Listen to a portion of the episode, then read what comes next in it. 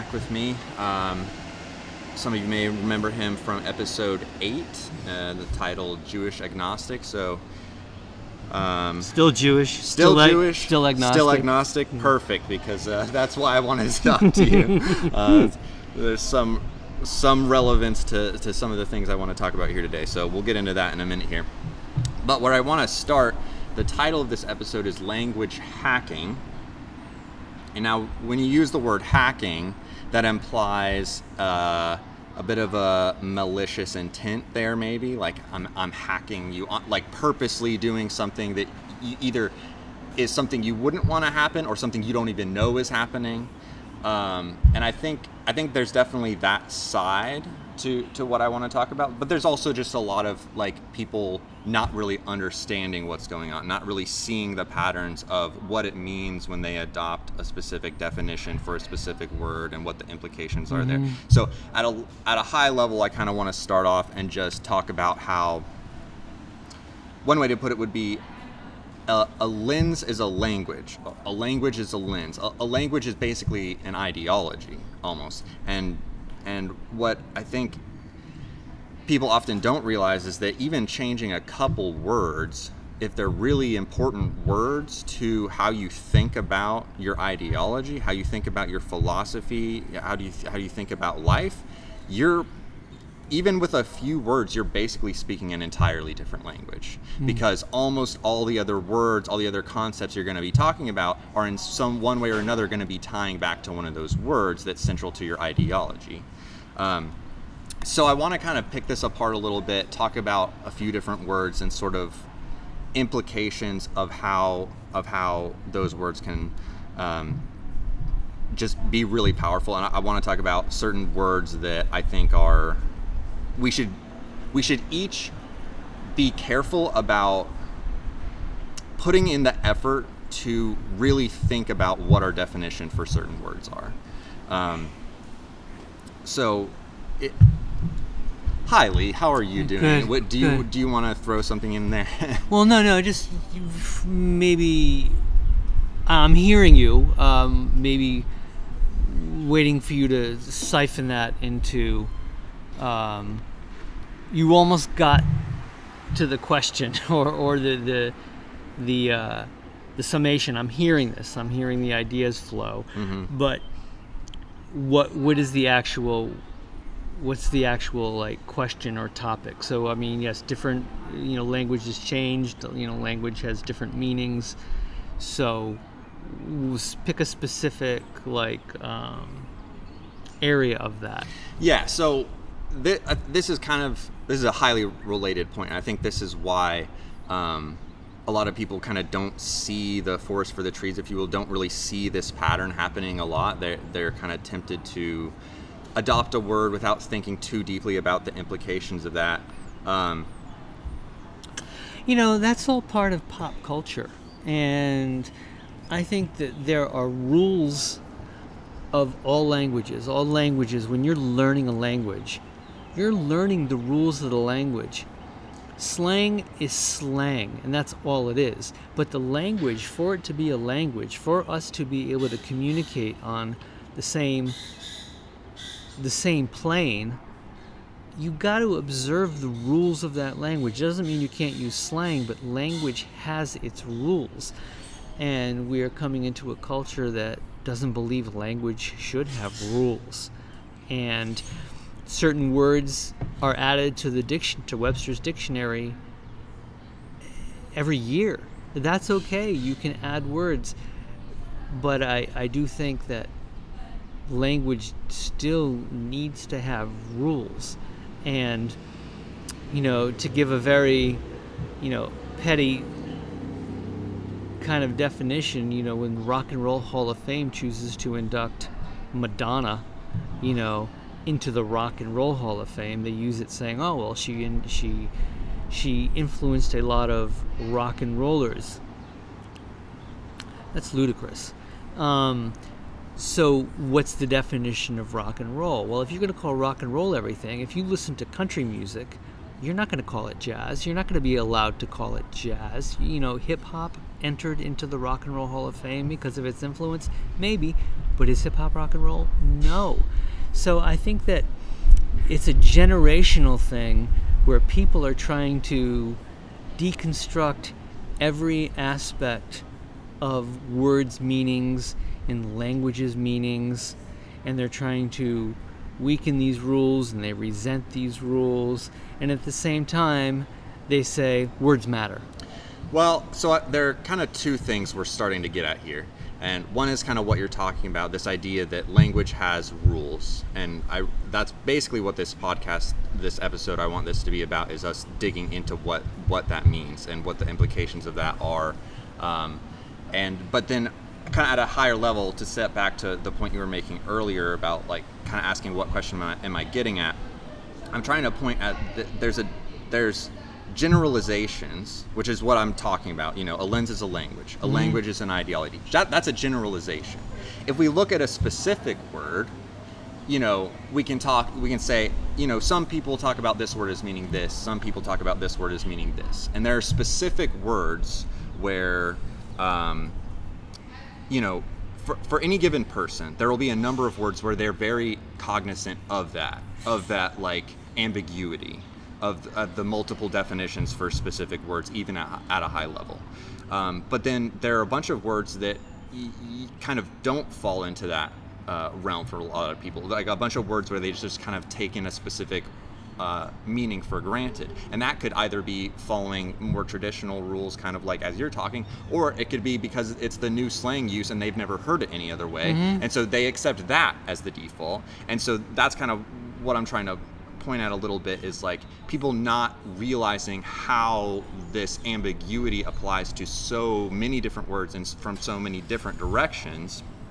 There's no issue until there's outrage, and I think the outrage is caused by a need to control. A lot of what we see on both sides of the American political ideology, but definitely more on the woke side of political ideology, is they're trying to control things outside of themselves to feel empowered. And a lot of that is by controlling what people say and how people say it Right. Conservatives have their own set of craziness and in idiocies, but they don't get as offended by words. And words take on meanings, words that we've used forever. Like when we were little kids, we'd call each other fag all the time. It didn't mean we were calling each other homosexuals. It was just a slang word. And it's just like if you're in England, a fag is a cigarette. Do they still Or like a call bundle of wood. Or yeah, whatever. yeah, abundance twigs. You know, and uh, you know, there's the lore, and I don't know if it's true, but it all came from when all the Jews were being mass buried in graves in, in during World War II.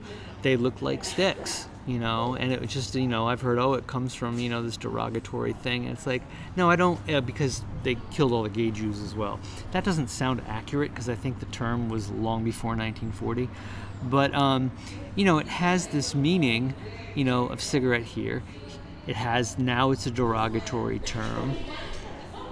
But if you're gay i mean i've lived in every gay district in this country in san francisco in west hollywood and like in northampton massachusetts cambridge massachusetts like austin texas. It's like my gay family my gay friends call each other fag you know but it's not a word that and they own it and they love it.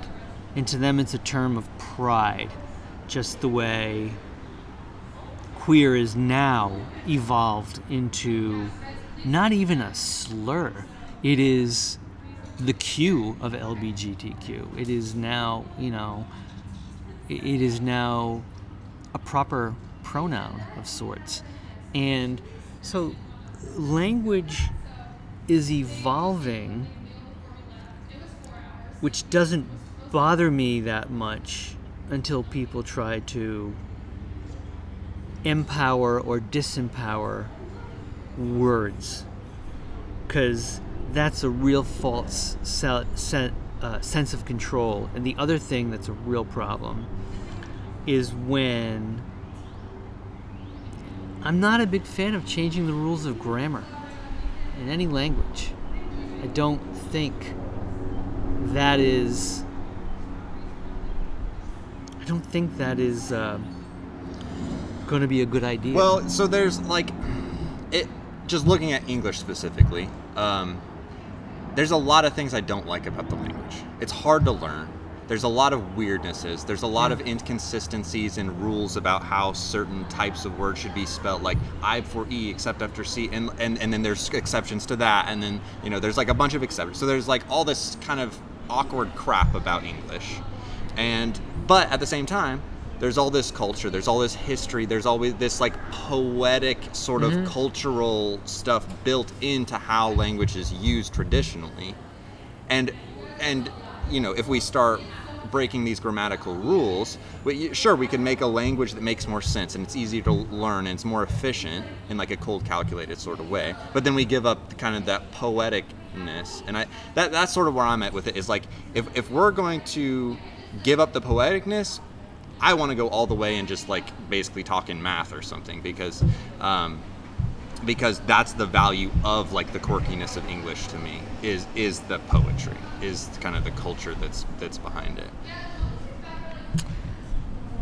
I I don't we're not going to go to math. I mean, but I know what you mean. Yeah. It's it's you and a lot of people, you know, I I used to teach engineers, but I taught engineers writing. You know, and these guys for a lot of them it was agony, but for some of these engineers like they were just so good at it because of those rules because they knew how to they knew how to set up a sentence they knew how to set up a paragraph utilizing mathematical principles of law and order. And and and it wasn't always the most poetic thing but uh, it was very easy to read and very easy to understand you know. I don't we've thrown away in this in this time i think we've just thrown away so many of the rules and i don't have a hard fast opposition for the evolution of that. What i find to be very unfortunate is, is that it's making communication incredibly hard Right. and we're not connecting and we're getting into a lot of anger and hatred and resentment over people who are trying to change the language not for the sake of making us all communicate better and understand each other more but for the sake of finding some false sense of control Right. Yeah, and so I mean, there's a bunch of of stuff related to here. Like my motivation, really, with this podcast in a, in a high level, is to try to just talk about things with nuance in a way where where we're, I don't want to be straw manning anybody's argument. I want to take it seriously. I want to consider everyone to be have a valid perspective and really and really try to understand them as best that I mm-hmm. can. And I think what that a lot of what I'm seeing happening with certain words is in I, I think a lot of people are intentionally dividing us, right? Like this pol- this political polarization and, and such.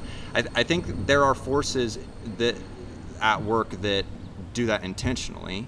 I think, and I don't want to go too deep down this rabbit hole right now, but I feel like my personal opinion is that the government, the or the power structure in in the United States has largely devolved into what I would call an oligarchy, which is basically like individuals in power, many of them not really elected per se, vying for power at the expense of the masses. And that's not what our uh, government was originally designed to be. It was originally designed to be basically a form of monarchy with checks and balances that made it very democratic in nature. Even though small but but but, but not democratic for everybody so Right. it was never fully it was No, they it- really it did was want- never they like an wanted a Athenian small democracy. concentration of power Yeah, it was never an Athenian democracy. Yeah. We always had a president who Yeah. was essentially effectively like a monarch of Right. sorts. Right. And then we have this whole group of people that basically limit his power so that so that you know the people really do have power. Mm-hmm. I think we've sort of devolved almost in a Marxist sense, we're so, sort of devolving into mm, communism in some ways, where like we we have an oligarchy, which is what communism uh, ends up being. But anyway, that's kind of a. I, I'm what I'm saying is I think there are forces, very powerful forces, who do benefit from this polarization. Sure. Um, and, and it's become so ingrained in how things work that it's like you, you pretty much have to play that game to to to to get power. Uh, but this is like ten more episodes in the future. I haven't. But I can bring it back to something I said to you in the in the email. If you want to talk about the the forces that divide us. So I was in college in the '80s, and I was at college in Vermont, and the term politically correct came about in, in during that time, and when political correct was a real positive term. And it Right. was a term used by liberals to signal to each other, in not even a dog whistle way, just to signal to each other is this person politically correct? Is this company politically correct? Meaning, pretty much, are they liberal? Or are they for equality, women's equality, gay equality, environmental equality? That's what political correctness meant. And we did it with a bit of eliteness, a bit of smugness, and a bit of condescension. And we knew that. And actually, we were fully okay with that. We did think we were better for having these beliefs. And the right eventually co opted. I will never forget when I first heard a conservative use the word, and this was also in the 80s, first used the word liberal as a bad word. And none of us could understand why why what they were getting at because it's like they called us liberals. It's like yeah we are. That's cool. That's awesome. Thank you. That's that's what we are. What's so bad about that? And but they co-opted it to refer to to this day a very very negative thing but it was always something that we were completely proud of if you turn that on its head and be like they're a Christian. Well, most Christians are going to be pretty proud of that, but there's a whole group of other people who are like, oh, well, that says everything I need to know. You know, stay away from that person. I think words work their way into the language. Words have power and have meaning, and sometimes that meaning and that power is usurped, usurped, and sometimes it is weakened. It's what the black community has done with the N word is by adopting it themselves, they think that it has been weakened, or at least they own it. It's kind of like you can't hurt me, you know. It's like yeah, you can't fire me, I quit. That's the whole use of the N word in black culture is you can't fire me, I quit. And I mean, I, I personally think it's destructive. Um, they're the only ethnic culture in this country that uses the worst ethnic slur about them within their culture. You know, you don't hear Jews calling each other kike. You don't hear Hispanics calling each other spick. You don't hear Chinese people calling each other chink. It's just not what is done. But none of those people were slaves in America, so I don't know. I'm open to understanding it's it better, but I know the older black folks are not happy about it, and they never were. So, words words are powerful they but they're only as powerful as people let them the words themselves have evolved in their power and that's why liberals no longer say politically correct as a self-identifying notion of pride. Political correctness is now by certain factions called progressivism and political correctness has on the negative side has devolved into wokeism which is just really a term from the black church that white you know white zoomers have co-opted so Yeah, I mean, I heard recently that woke started out as basically um, largely like black people would, Yeah. would would use it when they're talking about conspiracy theories, like. Um, which, which I'm not saying is is what you're implying. I'm saying I heard this recently. Be, you know, people would be on social media saying like, uh, "Watch out for the vaccine. No, stay woke, woke." was around, dude, from from the '60s. Now, woke is, was used in church. It was a very religious Southern Baptist or Black American church uh, uh, term. Mean, what the, what the did it mean? What were they referring to? spiritually awakened. Interesting. Yeah, I mean, it's been around forever. So the black folks were, you know, the I can see black it folks, going from that to conspiracy to, Yeah. uh, you know, how it was No. co-opted to mean basically no, a it- new it- progressive, it- and then now it's, it's, urban like slang. That's a- all it is. It's woke is urban slang for awoken. Yeah. It's like many of the words that we use in our culture today came from, you know, black urban slang, and just like many words we use in culture came from Jewish slang. When people like say, you know, chutzpah or schmutz or putz or you know, schlep. You know, these are just Well, yeah. So, like, if you know, i i i- if if you're a liberal, progressive, whatever, and, and you're using one word one way, politically correct, and and I'm a conservative, I hear you say that, and I go, oh, so you're talking about this thing. You know, I'm very critical of it. So I To you, I'm it's a gonna- negative word. Yeah, To me, it's a And- positive and so so that you know that that's just like we're getting at that like ideology is a language language is an ideology. So if we have different ideologies we're going to use the same words but we're speaking a different language. We have completely different meaning or or not completely different but very very different uh, meaning behind that. And so just to kind of tie this to what i was starting to try to get at earlier is like it I think there are forces like oligarchical forces and, and, and other forces, basically kind of like group forces, like how people interact in groups. It's like it's almost like an AI of sort. It's like it's an intelligence that no one person has control of. No one's necessarily deciding for things to work this way. It's just these kind of group dynamics emerge. It's like an emergent property of of human interactions. And so there's some of that, but then there's also like oligarchs who are at the top, sort of like seeing it and being like, oh, I can do this and, and manipulate things in this way. But then there's this other side of the problem, and this is called the Moloch problem. Are you familiar with the Moloch problem? No. So this is something, and I, and I want to do a whole episode uh, on the Moloch problem, at least one. Um, but basically, it, it captures what's going wrong with um, capitalism, social media, and what we should be concerned about with AI here, which is basically in all these cases, we have a sort of a race to the bottom mm-hmm. where, you know, in the short term, I lose if I stop, you know, building the next better AI, AI, AI, whatever.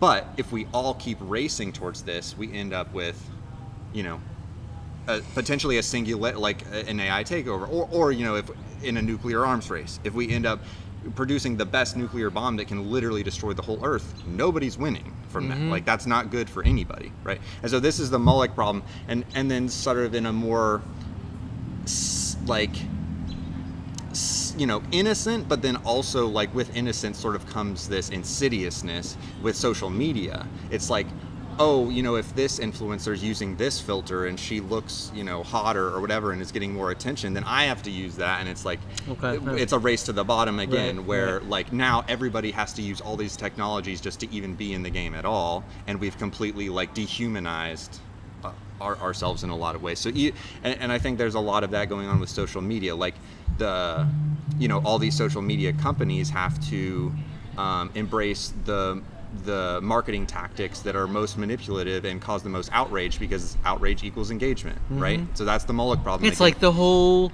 lawsuit against Fox right now, the 1.8 billion dollar lawsuit that that you know the the voting systems uh, are suing them like they knowingly and it's written in writing in phone calls and texts and emails like they knowing they knowingly were doing this for ratings. Right.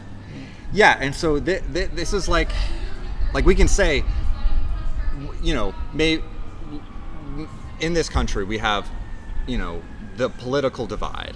And, and the people are against each other, but really we're not. Really, we're all people, and we want to have a nice Earth where people, you know, people are generally like prosperous and happy and all that. Our real enemy is Moloch.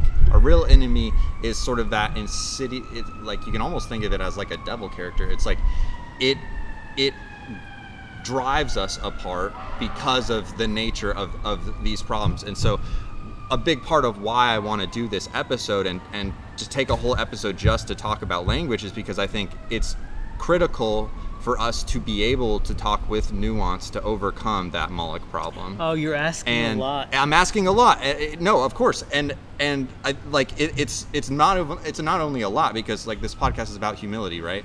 I'm talking about something beyond humility. I'm talking about consensus humility. Like to, to defeat Moloch, we need humility in consensus. We Right, need- so take that- basically basically like the the Cold War, right? That that there are a couple examples we haven't blown each we haven't blown the whole world up yet we could we have enough nukes mm-hmm. as a global population we could do that we we successfully stopped doing hu- human cloning stuff because that was just considered we successfully like um, greatly slowed down uh, development of biochemicals um, we successfully didn't release a global pandemic. Well, we maybe have had a few global pandemics, but um, we haven't killed the whole population yet. So, so like there are a bunch of ways in which we need to be able to do this, and I think it it it does require like a consensus agreement. It, it's not something where you need a consensus agreement on that, and just like you need a consensus agreement on language. right, right. It and won't. It won't see- happen. So let's figure out how to work within the system, be knowing that humans aren't capable enough or willing to. There's too much money to be made from not having consensus, and we are a capitalistic country that benefits on ways to make sure that there is no un, unanimous un, unanimousness, whatever uni, unanimity. I can't say the word Yeah. or consensus. There's so much money to be made on division, and it ties into what you're saying about language and government and this fear, you know, this this race to the bottom kind of thing. People get too high, literally. Just they get too high. The brain chemicals just fire so much. Mhm. It's tough to get off the cult of personality. It's tough to get off the bandwagon of anger and outrage. You have an entire generation that doesn't even really know why it's angry. You know, they can maybe articulate it, but it's like they weren't wronged. They're just theoretically pissed off on something that doesn't really directly affect them. It's called puberty. Oh wait, no. No, no, no. yeah, no, they're not in uh. puberty at 25, and just like the old golfers at 65 who voted for Trump aren't going through puberty. You know, it's like there's, you know, I had a conversation with this guy, and hopefully this we'll find a way to to, to, to tie this in. I was asking about because they were from Florida. I'm like, so really, what's going on with Disney and Ron DeSantis? And this couple were complaining that the teachers in their schools were teaching kindergarten to third grade is all about trans life and transsexuality and talking about their weekends. And it's like, okay, maybe one teacher maybe did that. I don't know if it's an epidemic, but they're like, yeah, Disney was standing with the teachers, and Ron DeSantis had to come in and, you know, and, and make a law and punish them. So I'm thinking, okay, so they weren't breaking any laws. They were expressing their First Amendment rights of their opinion, and they were penalized by a politician for expressing an, an opinion. Now, the First Amendment, as far as speech goes, only applies to the to the state and federal government. Private companies are not accountable to the First Amendment at all. They don't. You don't have rights within a private company. You only have free speech rights, protection of the law from government agencies. And here, you have the government agency basically coming in and penalizing a private corporation for having an opinion. Now, I don't think these people I talked to would like it if this was a Gretchen Whitmer coming in and penalizing for school prayer. So, where, who's it gonna serve? You know, you can't, if you're gonna make a law, here it comes to language. If you're gonna make a law, it has to appeal to everybody. You're gonna set the precedent you're going to set the precedent for that law. So be prepared for the consequences. If you were if a government agency is going to penalize a corporation for speaking out, just like here in Nashville, you had three people speaking out against gun violence. They were fired, since reinstated, but they were fired. It caused an outrage. These are free speech trying to be silenced by a government agency is against the Constitution. However, McDonald's can fire you for whatever reason it wants. Starbucks can fire you for whatever reason they want. You don't have any free speech rights in a private corporation. I don't think Americans realize that. Free speech is not absolute. It doesn't you're not you have no constitutional protections of that. So I you know, yeah. Well, I think one of the tricky bits when we start talking about laws is like someone wrote down this law and they used words to write it, and Sure. we can Slavery start, was sanctioned we- by the Supreme Court. We can start pl- playing with some of those words, and then it Mm-hmm. suddenly we change the law in in the minds of everyone who endorses the new use of whatever word, um, whether that word might be safety or Right. So who is the who's the arbiter of control? Who's the tastemaker? Who's the voice of reason? Who's the Walter Cronkite and who's the Dolly Parton? Literally, Walter Cronkite and Dolly Parton. These were these well, Dolly's alive, but these were two figures that no matter where you stood on the political ideology, people, right, left, religious, atheist, they trusted Walter Cronkite. People on con- white conservative Christian, there's so many white nationalists and um, you know and and Hasidic Jews and Ch- Korean Christians who love Dolly Parton. There's this character of authority and reason that we can agree on. And those people, those tastemakers, that's what they used to call the people who decided on what movies were going to be made. Now it's a free for all because of digital technology and streaming outlets. Anybody can make a movie, anybody can afford to make a movie. But there was a time when there were these trusted figures. And now, because of conspiracy theories, where nothing is real, there is no fact, your facts are not your own, and because of Zoomers and the woke community, authority is disdained. In America, we do not look up to the older cultures. We do not have respect for older older people. Wisdom is s- smirked at because they it's looked at as a like, well, who made you wise? What makes you think that you deserve to be considered knowing anything? And I think the deconstruction of of authority, the distrust of authority, which is, you know, it's valid in some cases, but because there's no unifying consensus on, okay, can we all get together and agree that these are the laws that are not up for interpretation? Um, you take someone like Clarence Thomas and, and Anton, Antonin Scalia, who looked at, who did not see the Constitution as a living document. They said, this is the Bible, these are the laws, they are not up for interpretation, they do not evolve as we change, they are constant and they are fixed. And then I to that I say, "Oh, you mean it was never amended?" Yes, there are plenty of amendments, so there goes your argument. It is amended. There were amendments. Things changed, and they constantly change. They will constantly evolve. But what it's going to take, like if there was ever a constitutional congress in this country to to adopt a new constitution, that would be terrifying for me unless there were people drafted to rewrite it that most people could be like, all right, I, I, this person is trustworthy.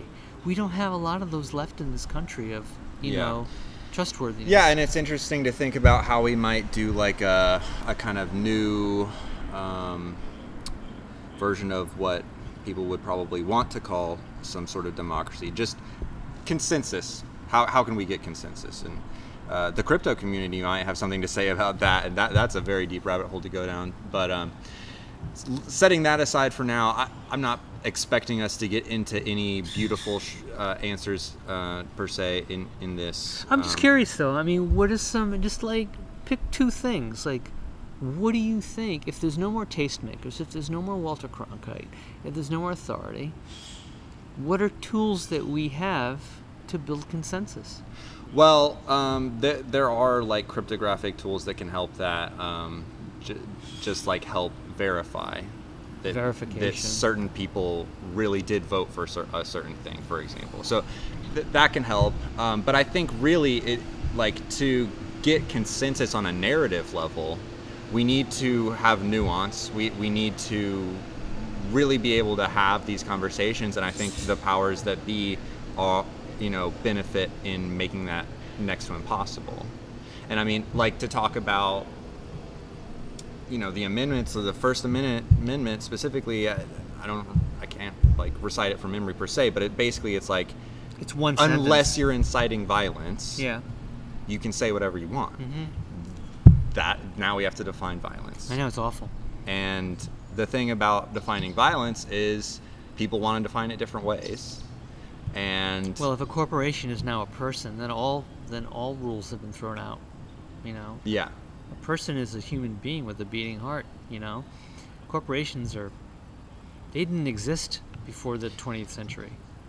I mean, so the language, the definition of Right. person, has already been changed Yeah. by the Supreme Court. I mean, that's pretty scary because a corporation can't go to jail. All it is is a legal document. I- I think I think kind of seeing how things have like fundamentally changed. Th- this sort of explains why, you know, our Constitution is no longer making things like retaining the functionality that it once did. You know, because like the fundamentals have changed, and now what used to be basically a form of monarchy that was highly democratically empowered and, and had checks and balances is now basically an oligarchy, or that's how I look at it. And and um, so we're not gonna come to the answer necessarily today, but I, but I, I want to keep talking about the problem here. So um, I'm just gonna read a tidbit here and see what you think about it. If you don't know what lens you're looking at things through, which I would argue a lot of people don't, because a lot of people don't take the time to really Not think about it. They, they, they don't even have a word for the lens at which they're looking. no at nuance. They- there's just Right. you know I heard this person say that, that person say that, and now subconsciously I've just I've looked at the word this Yep, way. it's all subjective. Okay, so if you don't know what lens you're looking at the things through, that means, or it might mean, you've fallen into someone else's narrative, and they are controlling you. Mm-hmm. So that's sort of like a you know, I'm not saying this is true of everyone. I'm saying like that can be true, and I I think it's true of a lot of people right now. So I think there, you we, we can say the oligarchs are doing this, right? The, the oligarchs are concocting narratives that put that give power to them, right? And the, and they're and they're like have different narratives that are conflicting to try to gain power over who buys into their narrative, basically. Um, so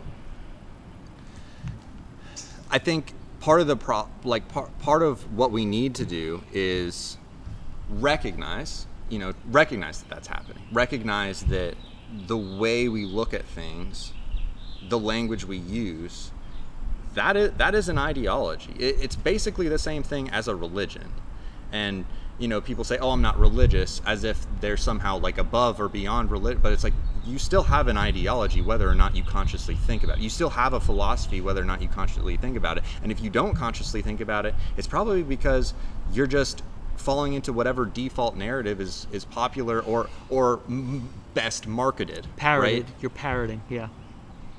so yeah i i just like to spend this episode talking about a number of, of things i think sh- people should be aware of and then hopefully we can start thinking about solutions way, ways to move forward but Yeah. Um,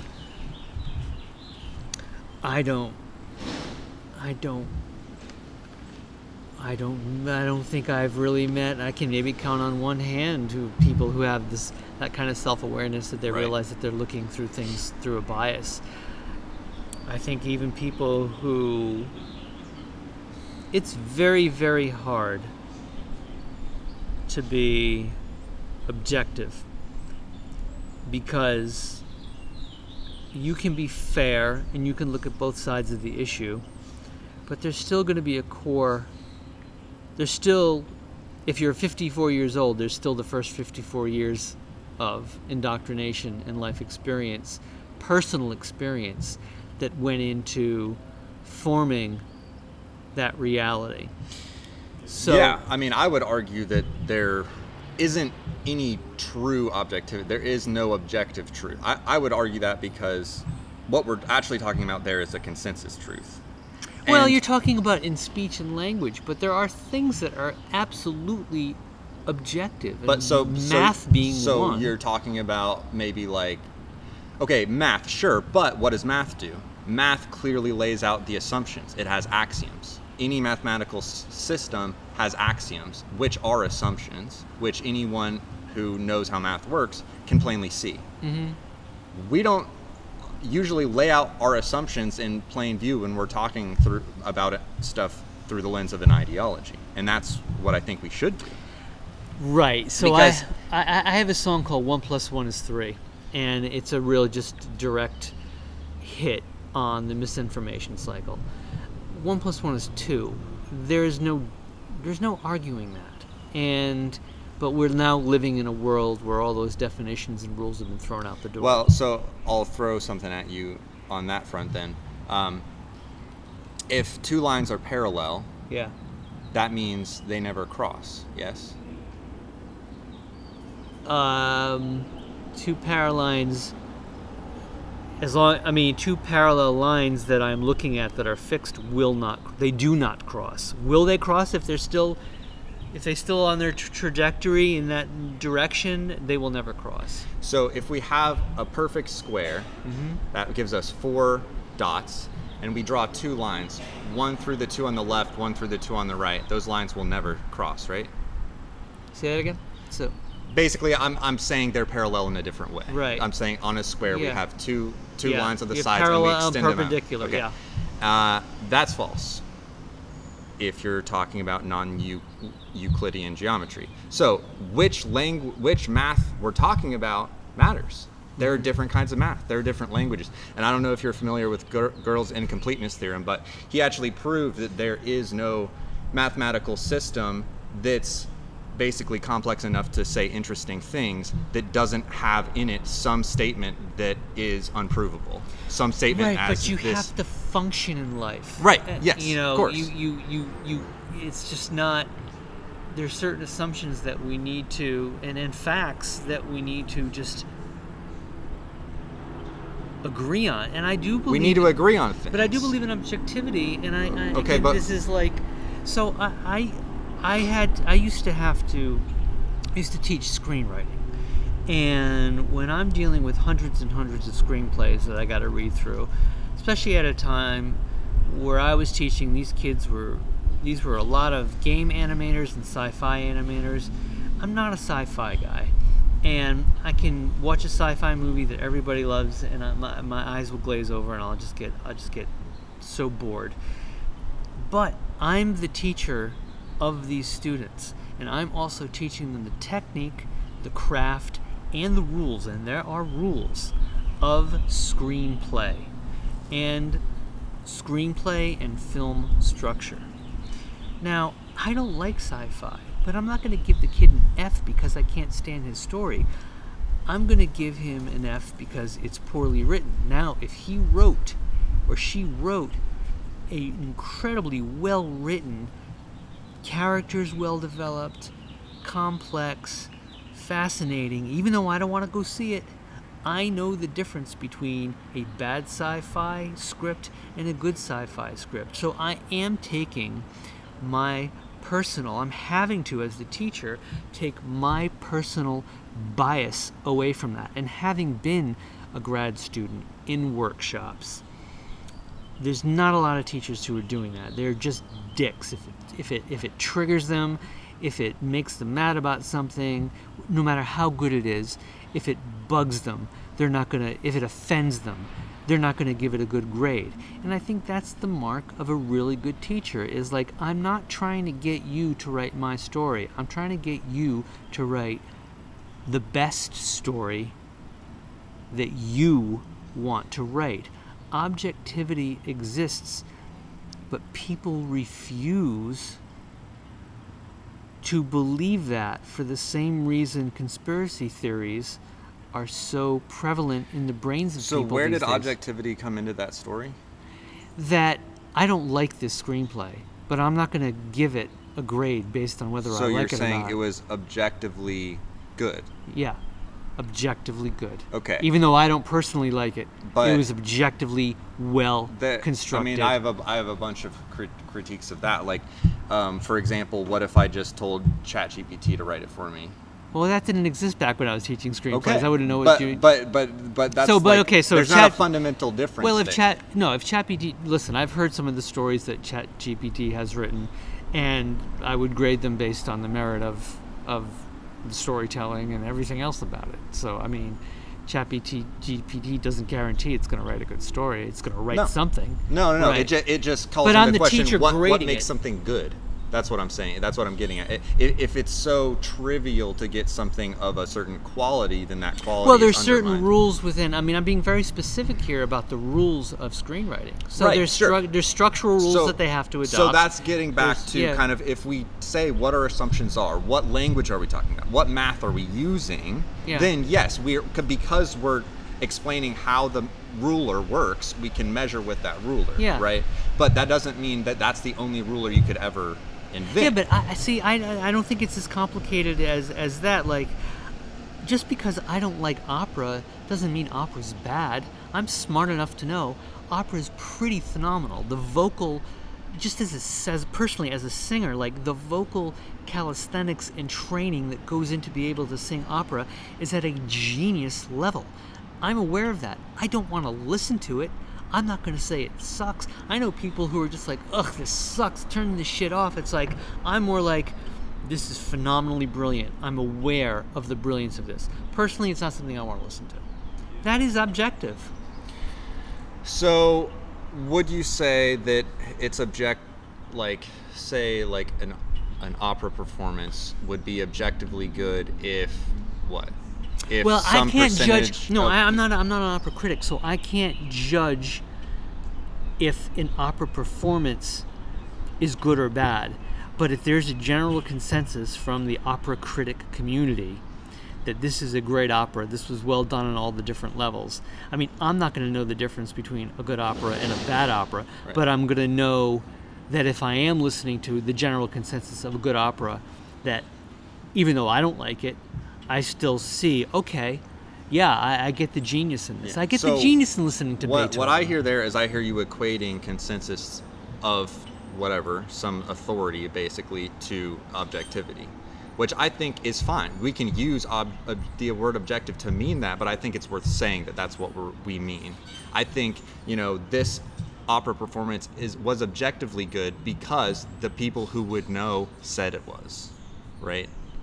That's that's a consensus. I think in- there are. No, I don't think it's as lensy as that. I think that there are certain markers that I believe in certain. I believe in rules. I believe in markers. I really do believe that things can be objectively Well, kind of a deeper good. point I'm getting at is if you're using that as the measure of how good a, an opera is, what if that group becomes corrupt and then now is telling you something they don't actually believe because they have something to gain No, from so, it? okay, so, right, that- I'll, let me, right, really I'll clarify that. at. So whether the critics, so if I got 50 critics that say this is a great opera, and 50 critics that say this is a, a shitty opera, I still know this is this is great talent.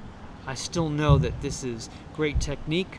I still know that this is a performance worthy of adoration, and that it at least meant a lot to many, many people. What if somebody came in before and said, "Yeah, this nobody is gonna like hear what you have to say, but hey, I'll give you all a million dollars if you say this, and you all a million dollars if you say that.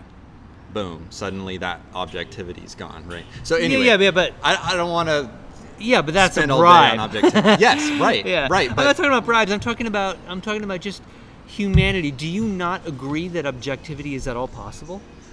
Well, I think it, it just it doesn't matter because every individual is having a subjective experience. And I think there are different ways to use the word objective that are useful, such as like to refer to physical reality. That's pretty much a consensus reality everyone on the planet would agree with. Like I throw a ball, people are like, "Oh yeah, I saw you you like did this physical thing." We can agree about certain like quote unquote objective things. But at the end of the day, really we're all having a subjective experience of that happening and we all happen to agree. There are a lot of things where where that line become, becomes a lot blurry, a lot more blurry.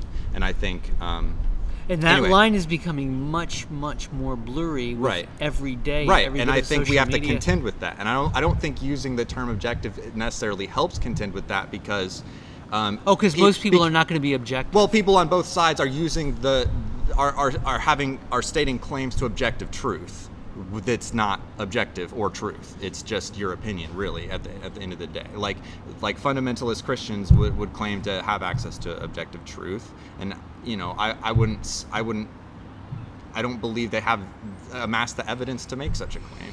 Um, and, and, and even if they did, it would be evidence based. It, it wouldn't be that there's like, it's true per se. It's, it's that you have a bunch of evidence that supports a claim. That's, that's as good as you can get. Like scientific facts, quote unquote, aren't objective truths. They're evidence based beliefs, basically. They're, you know, that e- even though the sun like rises every morning and has our whole lives, that could change tomorrow. There's no, we don't know for sure. Oh, but those uh, things, see, and I guess I just disagree. I think that when I when we test the water quality, we are getting exact levels of this is how much lead, this is how much mercury. These are these are things Sure. that are like that's fact. There's there's no subjectivity there. These are things that are. It's like when you go to the doctor and you get a blood test. It's like, dude, Yeah. this is your cholesterol level. You know, Right, This is this is what's happening. These this is a cancer cell.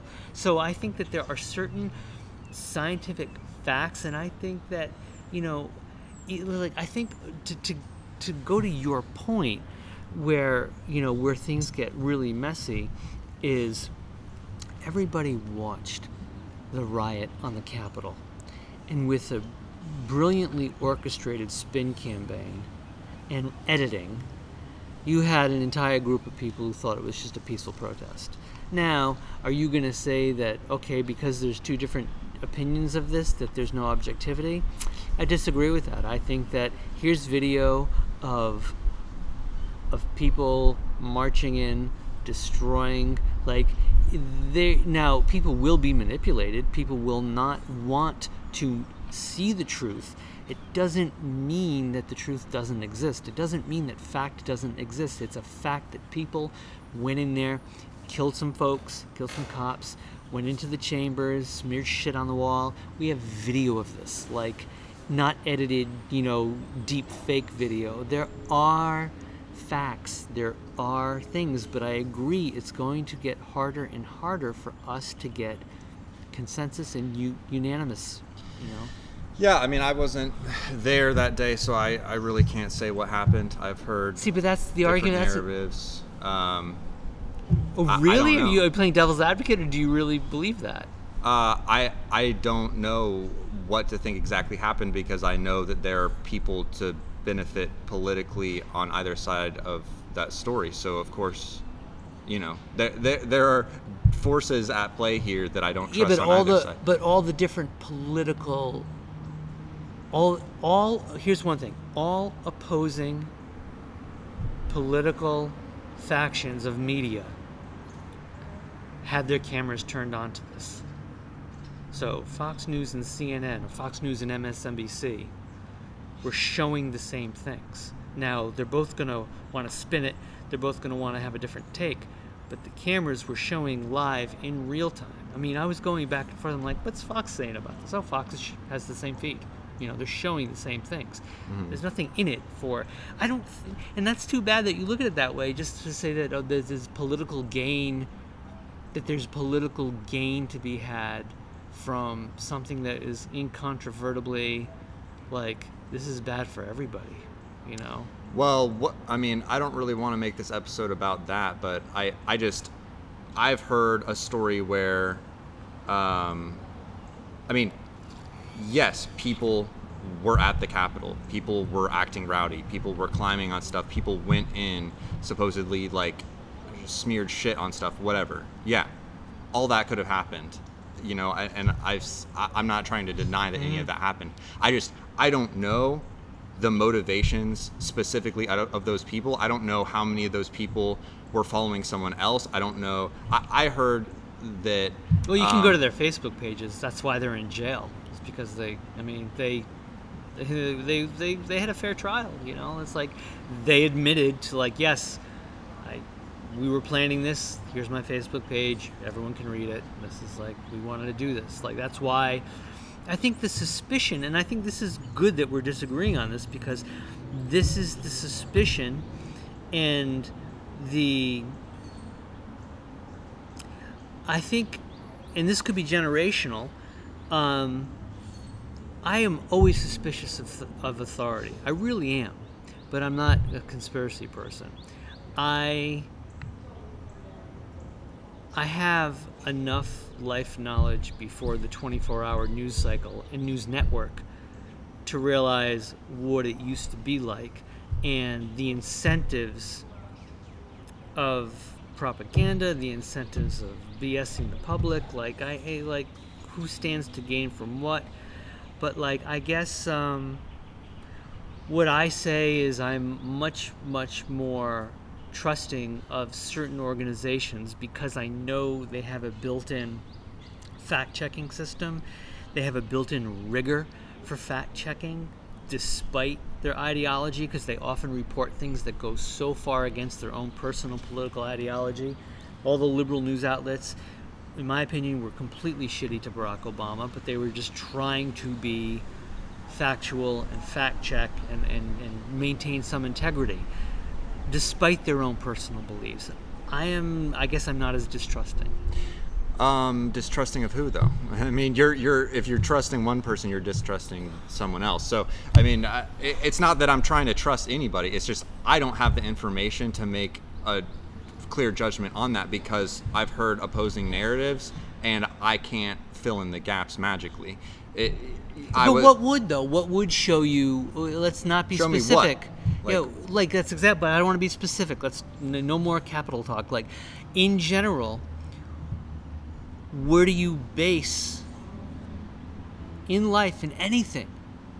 Where are you finding your fact that you are going to be like, okay, I believe this? Where? How is that going to happen? Does it have to be only experiential? You have well, to experience it for it to ultimately, be it's, true. It's always experiential. Because any anything You have else, to have a personal experience to believe that something. No, you can have an experience of somebody giving you data, but that that isn't data that you have. That's an experience of being given Right. data from somebody that you're trusting.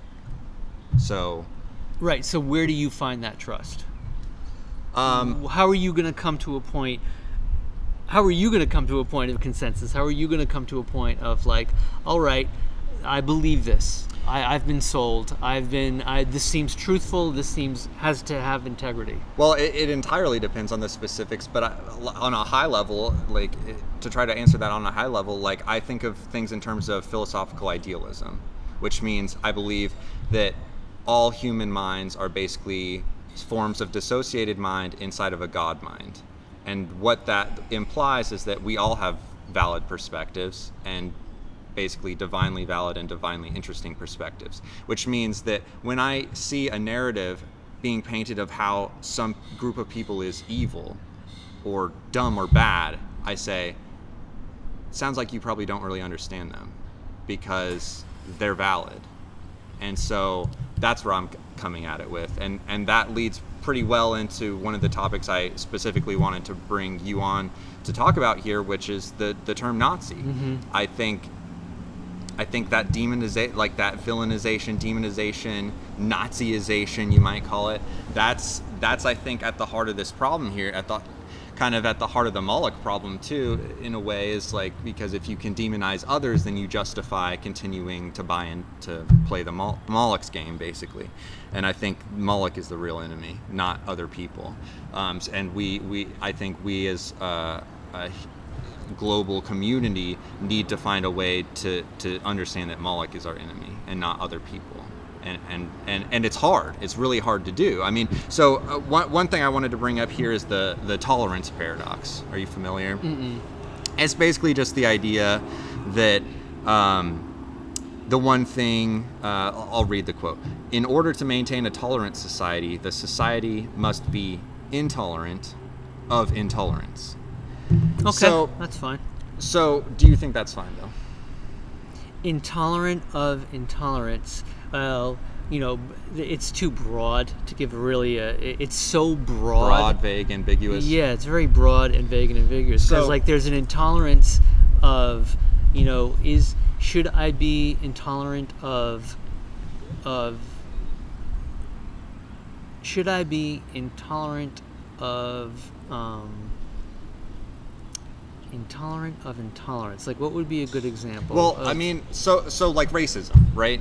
We can't tolerate racism because Right. racism is a form of intolerance. Right. But then, as soon as you're not tolerating racism, As soon as you're not you are now intolerant of a group that you you you're kind of deciding who's racist and not. Like, you're, there are different ways to basically put a label on it, and then suddenly, like, it's just I'm not saying this is a definition for wokeism, but say wokeism is the people who think r- racists are evil. Just that's like kind of vaguely true. Now suddenly wokeism has become almost like a a, a derogatory term um, because I would say because that of that I, I would say that is- the woke are a fairly good example of intolerating, uh, of of like would you consider the woke to be tolerant? no Exactly. So that that's my point. Is the woke buy into this in, intolerance paradox where they're like, we can't tolerate racism, Yeah. but it's like, but Right. now you're intolerant, and so now we can't tolerate you. Yeah. So it's like, I get that there's a catch twenty two. I get there's a, like Yeah. you could call it a paradox, Yeah. but then what's the solution? I think the solution is to move beyond intolerance. Like tolerate racists not because you think racism is okay, but because you're going to tolerate it to to have the conversations that need to happen to help them overcome that. Is kind of what I'm. You're you up know? against a lot of factors that are going to prevent that patience and that discussion forever for from ever making any kind of progress. Well, Um, I, as a counterpoint, though, we haven't blown up the world with nukes yet. We haven't continued with but that's human incentive. cloning. But We that's just human incentive. Right, and but that's my point is when, when we're fighting Moloch here, and and we as a human society know that to some degree, and we have certain protection measures. We have certain agreements that we're not going to start throwing nukes around. We're not going to develop these specific things that are dangerous. We're not going to open source the most Yeah. dangerous I mean, you have some the- nut jobs who who who are close to the button. You know, when you, Right, and that and know. that's the Moloch problem is there's always the one. It only takes one, one person, person. to push that button. yeah. Right. But to minimize that, we need to be able to have real conversations. We need Sure. to we need to have nuance and so. Sure, but in just in terms of, you know, the tolerance and the the intolerating, you know, all of that stuff, I think that um, that is a pretty new phenomenon. Of we used to be a faction, we used to be a country that basically said, "Bring us your poor, your tired, your huddled masses. Like let this be a melting pot." And then when they got here, they were all shit on. You have lots and lots of hatred towards the Italians when they got here, hatred towards the Irish, hatred towards the Chinese, of course the slaves, hatred towards the Jews. There was tremendous amount of of intolerance. And what's funny is that the first feature film ever really made, the father of feature films, you know, is a movie called Intolerance, you know, D.W. Griffith, you know, about, and here you have a movie called Intolerance that is about the KKK rescuing America from the depravity of you know free slaves, and this is the foundation of American cinema. You know, so uh, but then take that take that you know take that forward uh, 70 something years, 80 years, and you know what's the museum? What's the Holocaust Museum in LA called? The Museum of Tolerance. So it's kind of like it's a pretty it's a it, it, it's a pretty tough word and it's a it's a word that has been really messed around with you don't hear you hear the word used pretty much by progressives and liberals you don't hear the word i don't hear anybody on i don't ever hear anybody on the conservatives the fox news or anybody bringing that word up yeah, because I think that's largely because you know they they think of the world in terms of sin, and like the, most of them don't. Um, you know, or Christians, I, I should say, be specific about. Of course, they don't think you should be tolerant of, yeah. of like certain forms of sin and stuff. So. Yeah, and they also believe freedom is more important. They've said this. They say freedom is more important than equality, and I'm like, wait, what do the two have to do with each other? To them, that it does. To them, this is a sacrifice to freedom if there's equality. You know, and that's that's a pretty dark way of looking at life. Okay, so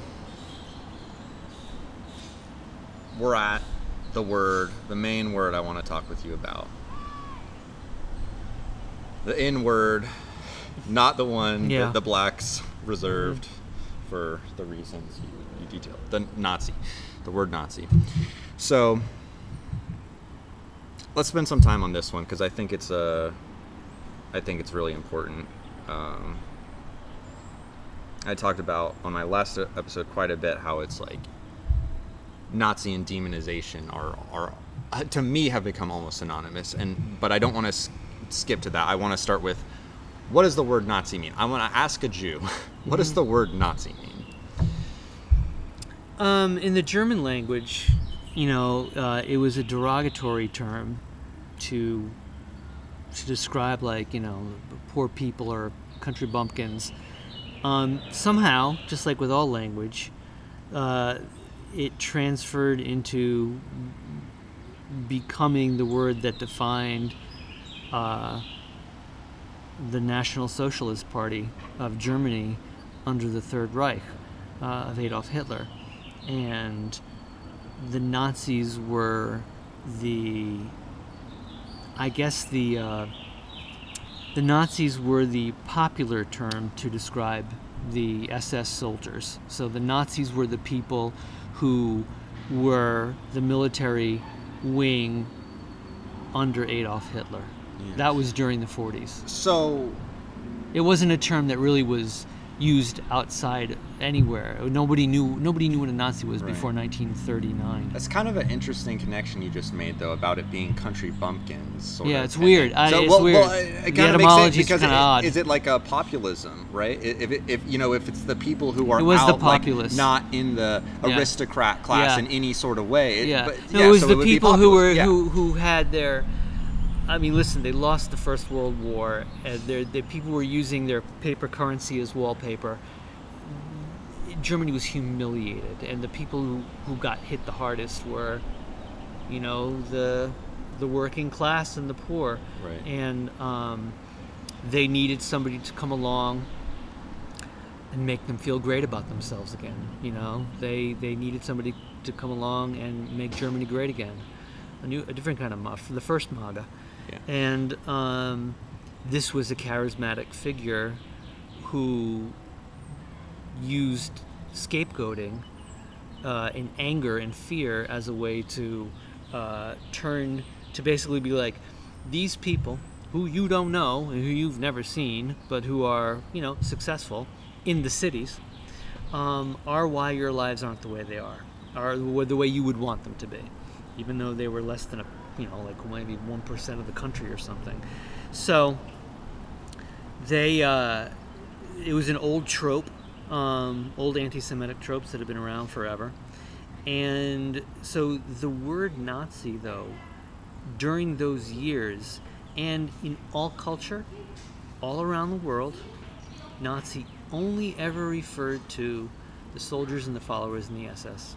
it was not until probably the late 70s that it ever got co opted into meaning anything else. And this was little factions that had uh, arisen, you know, uh, from that time. It became a negative word because they became our enemies during the war. But, you know, you can see the footage from Madison Square Garden when there was a Nazi rally in the late 30s in Madison Square Garden. So it's only because they became the enemy. Right. And so I think there's a couple really interesting connections to make there. Like, you know, populism, and then the the Nazi party they they consider themselves to be social democrats. Yes. Mhm. So you know we have this word democracy now now is almost equivalent to Nazism in, in a sense because if we're talking about populism, democracy, socialism, like those sorts of things. No, the thing though, there's a big difference. No, because don't. First of all, Adolf Hitler was Germany was a democracy. It was a thriving first world country, Western civilized, really thriving, uh, modern um, country. Adolf Hitler was elected, and he was democratically elected, like Right. legally.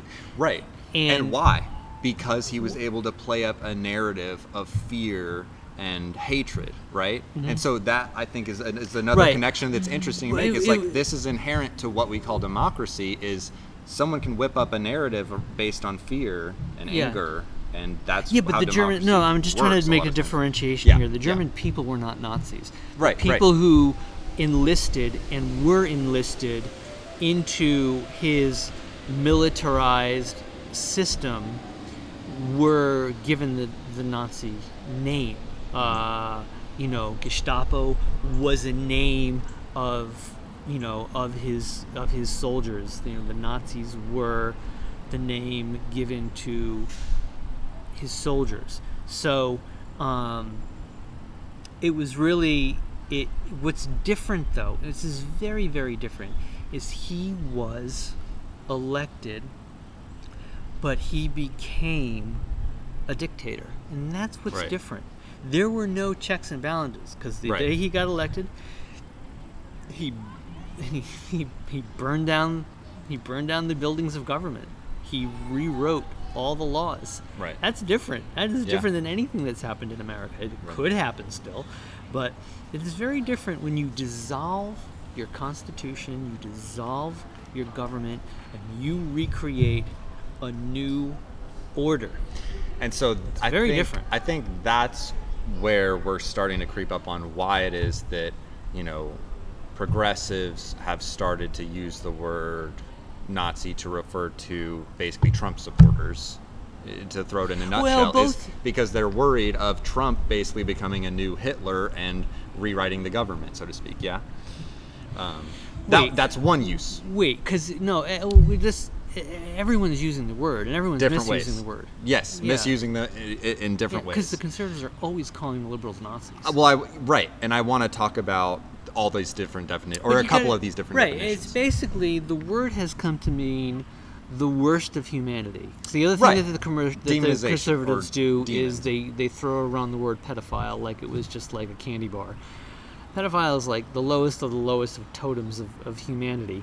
So they're just trying to find the strongest possible words to use against the people that they hate the most. right, And the word, because these Nazis were the worst figures of the 20th century, and we're all products of the 20th century, it's the word that has come to mean, um, it's the word that has come to have the most power to use against somebody that you you really just despise or disagree with. How it works itself into pop culture in terms of because there was a period from like 45 to the late 70s where that word did not show up in movies it didn't show up in tv it didn't show up in newspapers it didn't you know the, the, the conservative thinkers back then like william f buckley who was the god of conservatism, Ronald Reagan, another god of conservatism, Barry Goldwater, another god of conservatism, would have never, ever used the word Nazi.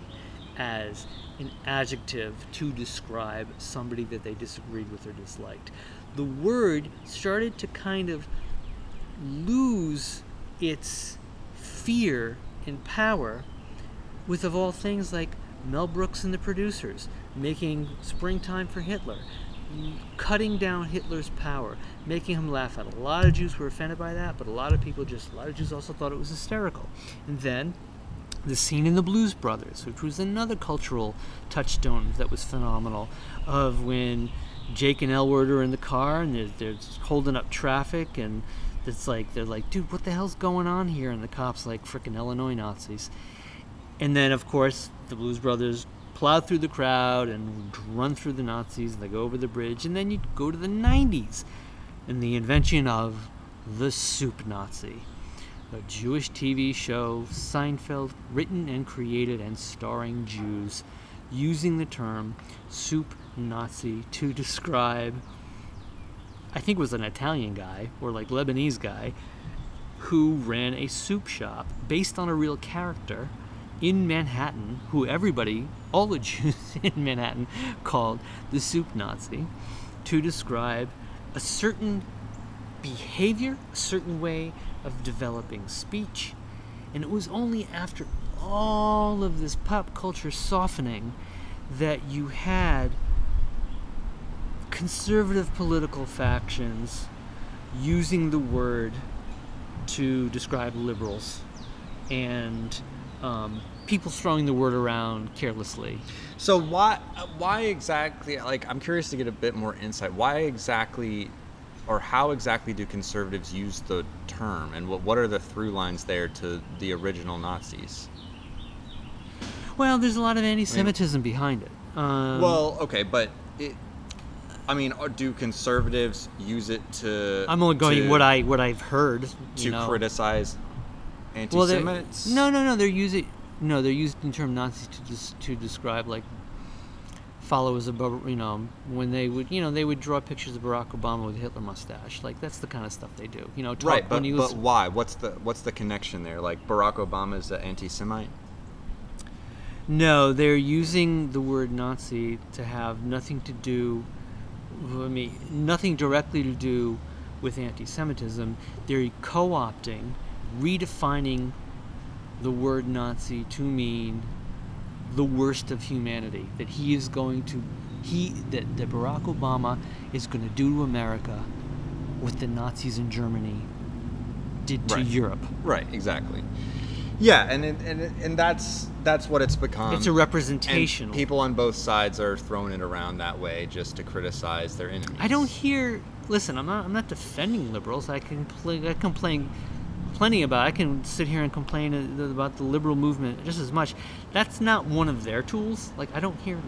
I'm not going to hear. you don't hear. I don't hear like, NPR ever neo, saying that. Neo-Nazi, like people are generally referring to like Trump supporters when they're talking about neo-Nazis. I hear maybe liberal citizens, but not the liberal media. They would never do that. Like they. oh no, yeah, I'm not saying the liberal media But liberal per se, citizens, but, no, but there are things like like, people on Twitter and stuff. Yeah, maybe people on Twitter, but, but you know that's that's I find that to be the basket of deplorables. You know, I find that to be the bottom of the barrel. Like I don't find that to be, you know, uh, it's a bellwether of where the country is, but I don't have any kind of credence or respect for it, even though it is powerful. So I, I, I, I people, but I still don't hear. I don't. I hear liberals use the word MAGAs. MAGA. That's what I hear them Yeah. use. I don't hear They- them they use. use don't hear pretty them much throw interchangeable. throw. I don't. I never hear.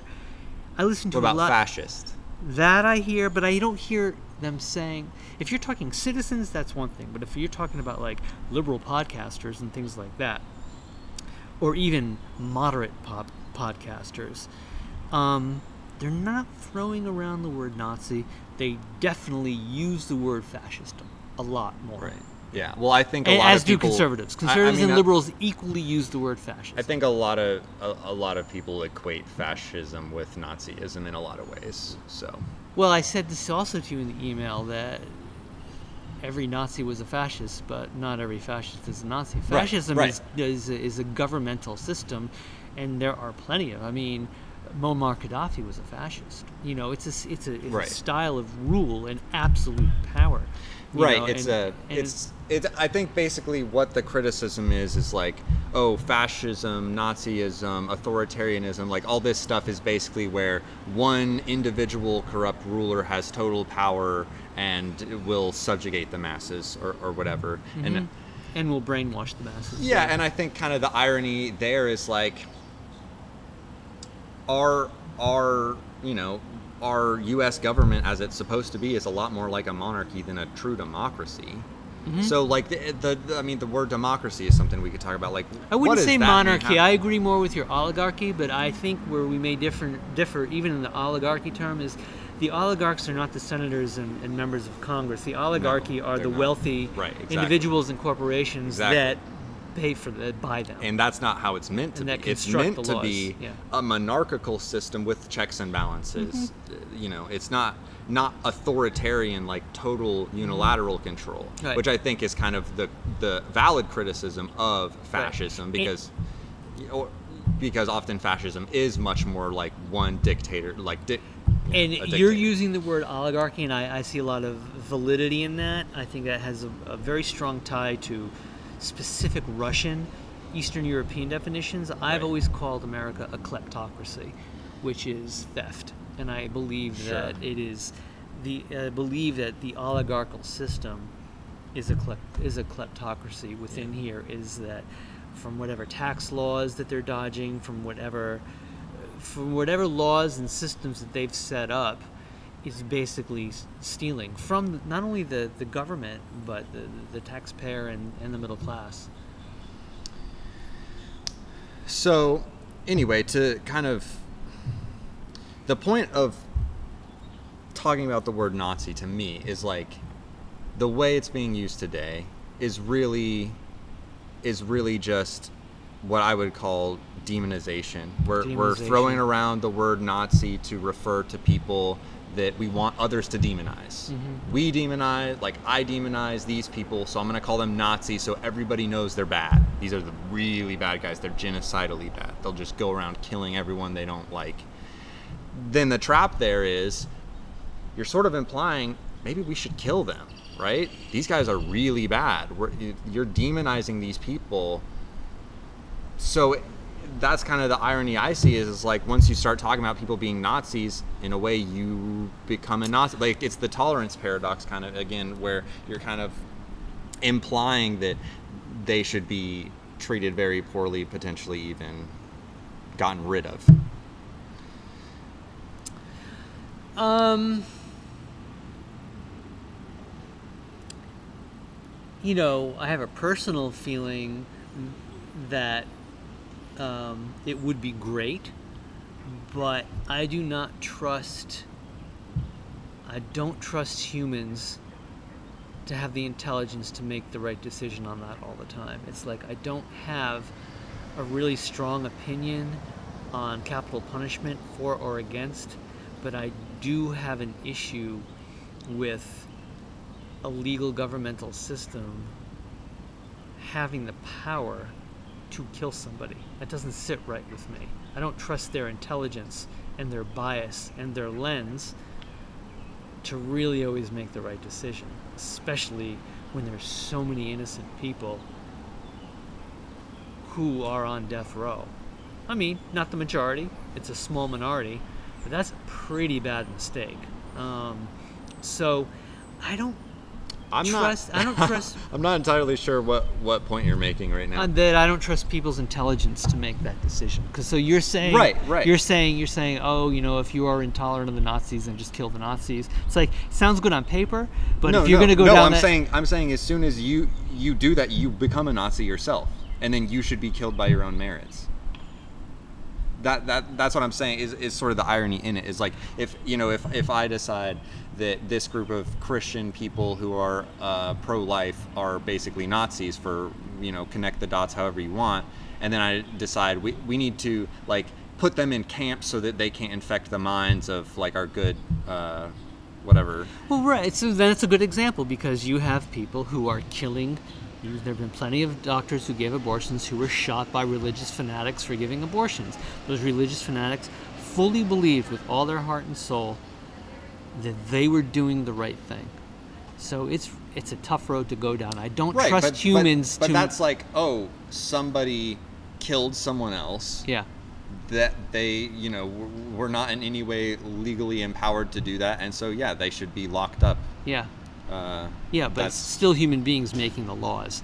So there's a there's an inherent flaw yeah, in that. We have Right. laws being made all the time now that are so inhuman and so wrong. Right. But they're humans making them, and we've given them the power to do that. Well, I mean, if you look at the legal system, and if you have someone close to you who's, you know, struggling with some sort of mental issues, eh, and and like, it's it's tricky to get the people who need to be, you know, for their own safety or, and the safety of others. Like, it's it's like once you've kind of it's obvious that they should be locked up, it's too late. Uh-huh. And at that point, what's it really doing? It's like the whole system is is pretty broken in a lot of ways. But my my bigger point here is just that like sort I, I think as soon as you call someone a Nazi, you've demonized them and you've sort of in in internalized that the demon seed there like that same sort of pride of I'm better than them they you know it and you become a Nazi and it's in that sense in that demonization sense and so t- to me Do you feel that there's any group of people or persons that you are better than? No, not not really. I think everybody has a valid perspective, and I want us to be able to get consensus on certain things. And I think that it's really hard to do that, but it, that's the nature of the the that's the the nature of Moloch. Basically, we just have to try. We have to do that with certain things, or or you know, the whole world will be blown up with nuclear bombs, or you know, stuff like that. So that that's kind of where I'm at with it. It's it's a constant struggle. It's never Yeah. you know, it's never easy. It's I don't think there's any like oh okay clearly we've done that, but I think we should.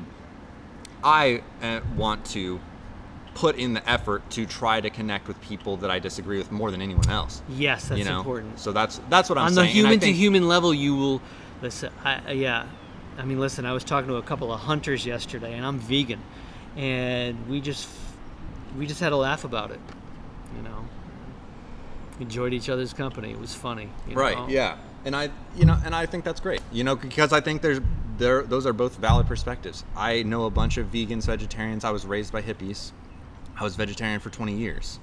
Now i eat meat. Yeah. now i would actually want to hunt in a respectful like ethical sort of way and i have a lot of respect for that. I have a lot of also understanding of the the health ben, mm-hmm. you know trade-off there which is that we evolved eating a lot of meat for the past long long time. We don't have the same enzymes that some of our like monkey relatives have for digesting sugar and stuff Right. like that we don't have those anymore that's a big problem that's why our teeth rot when we Yeah.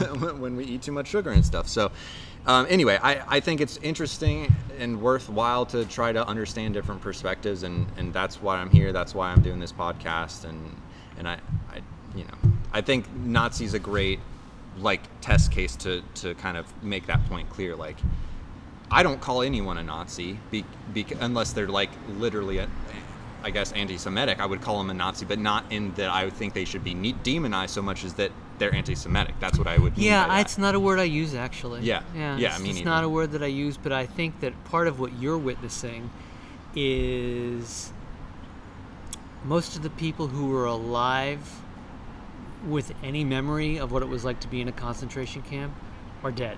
So you are many generations away from the horror of that time. I'm I'm not. My my parents' generation were were you know were in the Holocaust. So not my parents, but the people in their generation. So it's very very fresh in our minds. So it's not a word that we would use, but when you have like you know Hispanic kids who grew up in the barrio throwing the word around, they, they don't know what it means. You know, they have no like I'm talking like 20 year olds, like they have no fucking idea what it means. It's just become a generic demonized word. I'm of a different generation. It's like, well, no, I know what it means. I know exactly what it means, and I've seen the people with you know I grew up with the people with the, the tattooed numbers on their arm like they were in my neighborhood so this is just very fresh so it, it, it, it's maintained its power that word Yeah, for sure, for sure. And I think that's that's a it's very insightful as to how language changes and how it's used by people in power. It's like it's because that word already is powerful because of all this culture, because of these stories of the Holocaust and stuff. That has a lot of power for people. People understand that those are is if there were ever bad guys, those are bad guys. You know, genocide is about as bad as it gets. And so when we have words that have that sort of power that when you hear them you just like get almost visceral like emotional response immediately that is ripe for the picking for anyone in power to build a narrative that uses that to play. It's funny. It's know. it's so accepted to use the word in our culture right now, just as it in, in just as in the American South, as recently as the '70s, you just or in rural areas like no one's going to bat an eye if they're using the N word, the other word, you know, the the N I Right. word, like it was not even on the Jeffersons, which was a show about a black family. He used the word in a really great episode once, and that could never air on TV. You know, it could never air on TV, even if a black man was saying it now. And it's like, it's good, or I mean, I think it's good that I think it's good that people are afraid to say the word. It's weird, you know, because then you're going to get into like the free speech thing and like, I mean, what are we doing? Are we empowering it more? Are we giving it too much power? It's like, it's a tough, interesting question, but I'm glad that people don't feel comfortable using the N word. I'm glad yeah, I mean there's def- evolved to that. Know, Yeah, I think there's like there's something very valid to it. It's like recognizing sort of I mean, this is a weird phrase like sins of our past, like just being recognizing of like, you know, we're changing in these ways as a society and we want to be really aware of that. Yeah. And and we're really consciously doing that. And if you disrespect that, then that raises a lot of questions about, you know, what you value and whatnot. And so I think I think that's when we're like, you know, I don't go around isn't saying that that funny? Because I that, that, that takes us back full circle. Yeah. Because that's an example of consensus in, in, Yeah. in un, unanimous belief. Right, exactly. We as a society have come to agree this is not a word we should be using in any context. It took a long time for that to happen. Right. And right. who knows who knows what made it happen. You know, I- and you know what made it happen? Probably the people who people fought.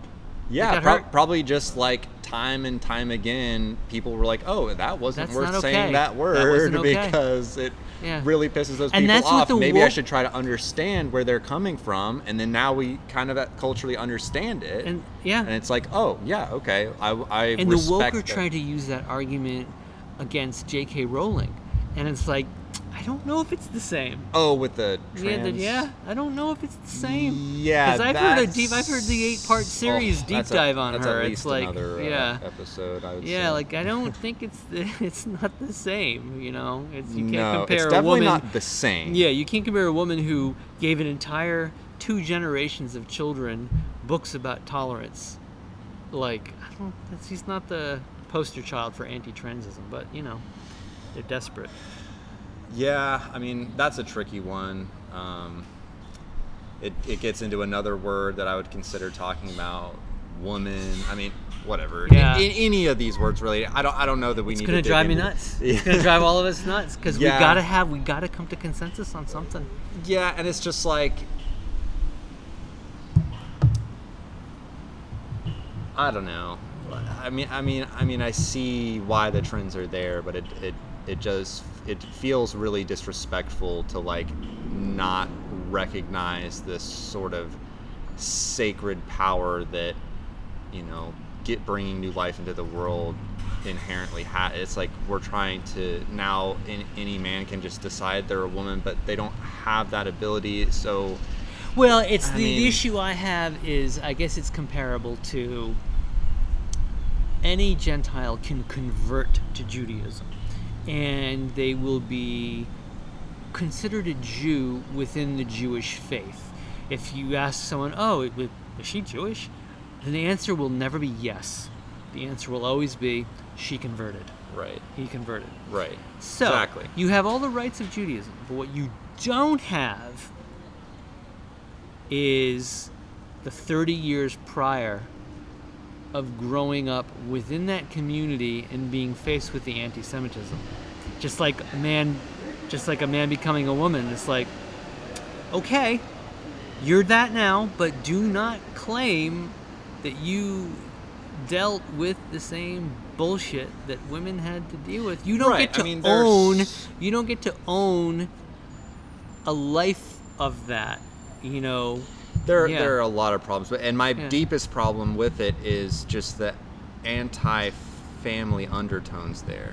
When once we start talking about gender being fluid, it's like you're you're you no longer really have respect for the family unit as how gen- new generations are created, like how. Oh, we can't. We can't even go into that because that I actually disagree with. But but I Well- yeah. But we cannot even go into that. I think that's where we where that's a whole nother discussion because like I, I yeah. well, to tie yeah. it back to the oligarchy thing, Yeah. though, I think, I think this is a sign that that the oligarchs want us to stop having kids potentially, and that's why that's where why I'm kind of like squinting a little bit at it, like, hmm, I wonder why the powers that be are so happy to throw around like anti-family narratives when it seems like that would really destabilize the population. I don't know about that because the oligarchs are the they they use they use um, those issues to get the conservatives to vote to favor the things that benefit business most, and the conservative ideology is only ever about population and having a family, a traditional family, dad at the head of the table, making babies. So the powers that be know that the most business friendly people are going to be Republicans and conservatives. So they put a lot of money into getting politicians elected who make laws that favor business and small government.